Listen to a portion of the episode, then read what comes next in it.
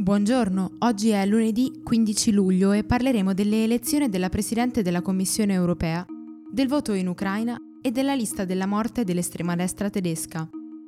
Questa è la nostra visione del mondo in 4 minuti.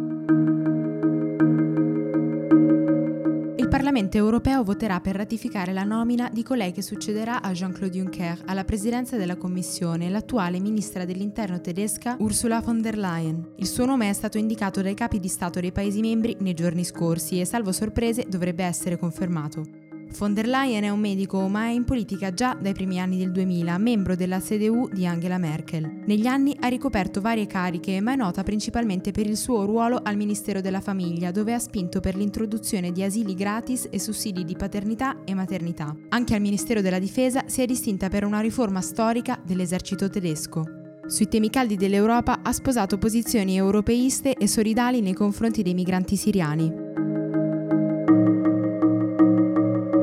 Domenica prossima si svolgeranno in Ucraina le elezioni per il rinnovo dei parlamentari. Si tratta di un voto anticipato voluto dal neopresidente Vladimir Zelensky, che il giorno del suo insediamento, lo scorso 21 maggio, aveva annunciato lo scioglimento della Camera e la convocazione di nuove elezioni. Il suo obiettivo è quello di ottenere la maggioranza in Parlamento, ancora controllato dalle forze fedeli al suo predecessore, Pedro Poroshenko. Per opporsi al voto anticipato, alcuni politici dell'opposizione hanno fatto appello alla Corte Costituzionale, senza però avere successo. Il sistema di voto ucraino è complesso ed è difficile fare previsioni, ma il partito di Zelensky, servitore del popolo, che alle presidenziali ha preso oltre il 70% dei consensi, è dato come favorito.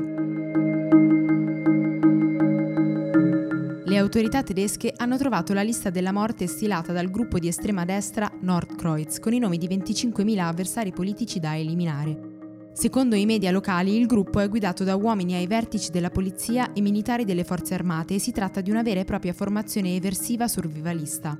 Gli omicidi erano stati organizzati nel dettaglio con tanto di lasciapassare su carta intestata dell'esercito, sacchi per i cadaveri e calce viva per aiutare la decomposizione. Proprio grazie ai loro contatti avrebbero avuto accesso ai documenti riservati per raccogliere nomi e indirizzi privati delle vittime.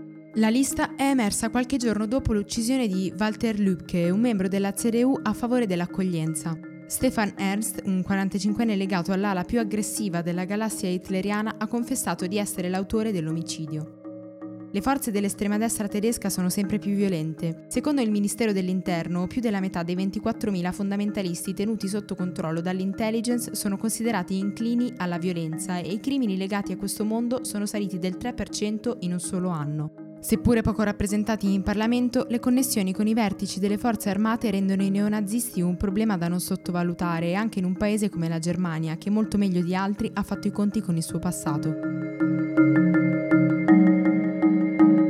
Per oggi è tutto. Da Antonella Serrecchia e Rosa Oliassi. A domani.